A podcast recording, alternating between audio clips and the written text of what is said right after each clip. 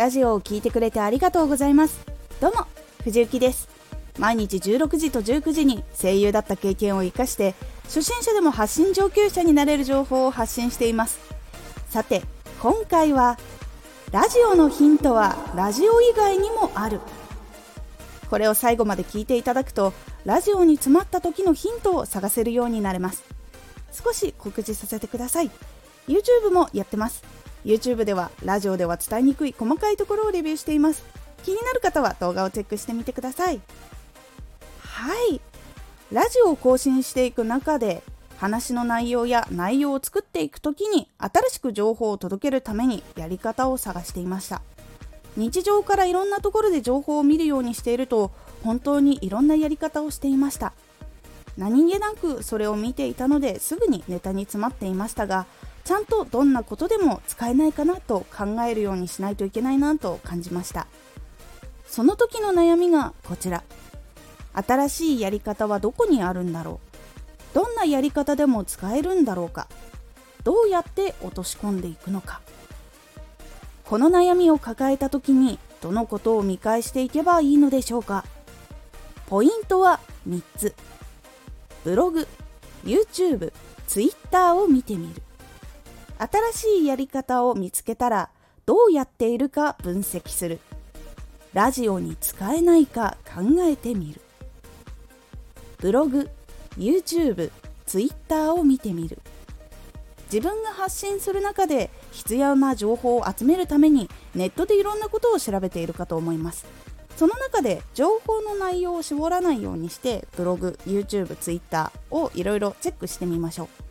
毎日少しずつチェックしていると似たようなやり方をしている人たちが見つかってそれがいろいろグループに分かれていることが分かります。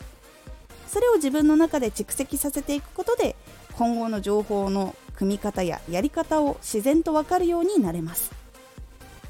新しいやり方を見つけたらどうやっているか分析する。やり方次第ではもちろんラジオに使うことがやっぱりできます。先ほどみたいにいろんな情報の分析の仕方や集め方を収集しているとどんどん分かってきます。ブログで他の国のブロガーラジオなどを研究して発信している人がいればインフルエンサーの再生数などを研究して発信している人もいる。基礎的な技術などを発信している人もいる。エンタメを届けるために最新の流行っていることをピックアップする人もいる。メンタル系の発信をしている人などそれぞれ本当にいろんなやり方をしています。それをちょっとまとめてみると最新情報を集める。実績が出ている方法を集める。日本じゃないところの情報を集める。みんなが悩んでいることを調べる。メイクやファッションなど向上したい人のために情報を調べる。など情報を集めるときにこういうことに気をつけていることが分かります。ここまで分かると結構新しいやり方見つけた時にどうやって情報を得ているのかっていうことが分かるのでこれが今度ラジオに使えないかっていうところになります。ラジオに使えないか考えてみる。先ほどのところまで分かってくるとさっきの情報の集め方を使って自分のラジオでしていなかったことを見つけることができます。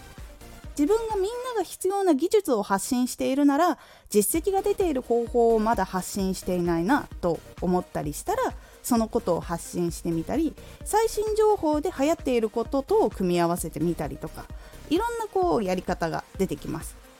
例えば少し前に流行った「鬼滅の刃」はなぜヒットしたのかを分析してビジネスのやり方にどういうところが必要だっていうことを話したり本当にいろんなやり方を見つけることができます。ぜひ皆さんもいろんな情報からやり方を探してみてください。いかがだったでしょうか？いつも見ている情報の内容だけじゃなくてどうしてその情報を用意しているのか？どのように考えて発信しているのか？そういうところを見ることで自分がやっていないことに気がついたり必要なことを身につけることができます。ぜひ考えてみるようにしてみてください。今回のおすすめラジオ。今日から始めるラジオ発信。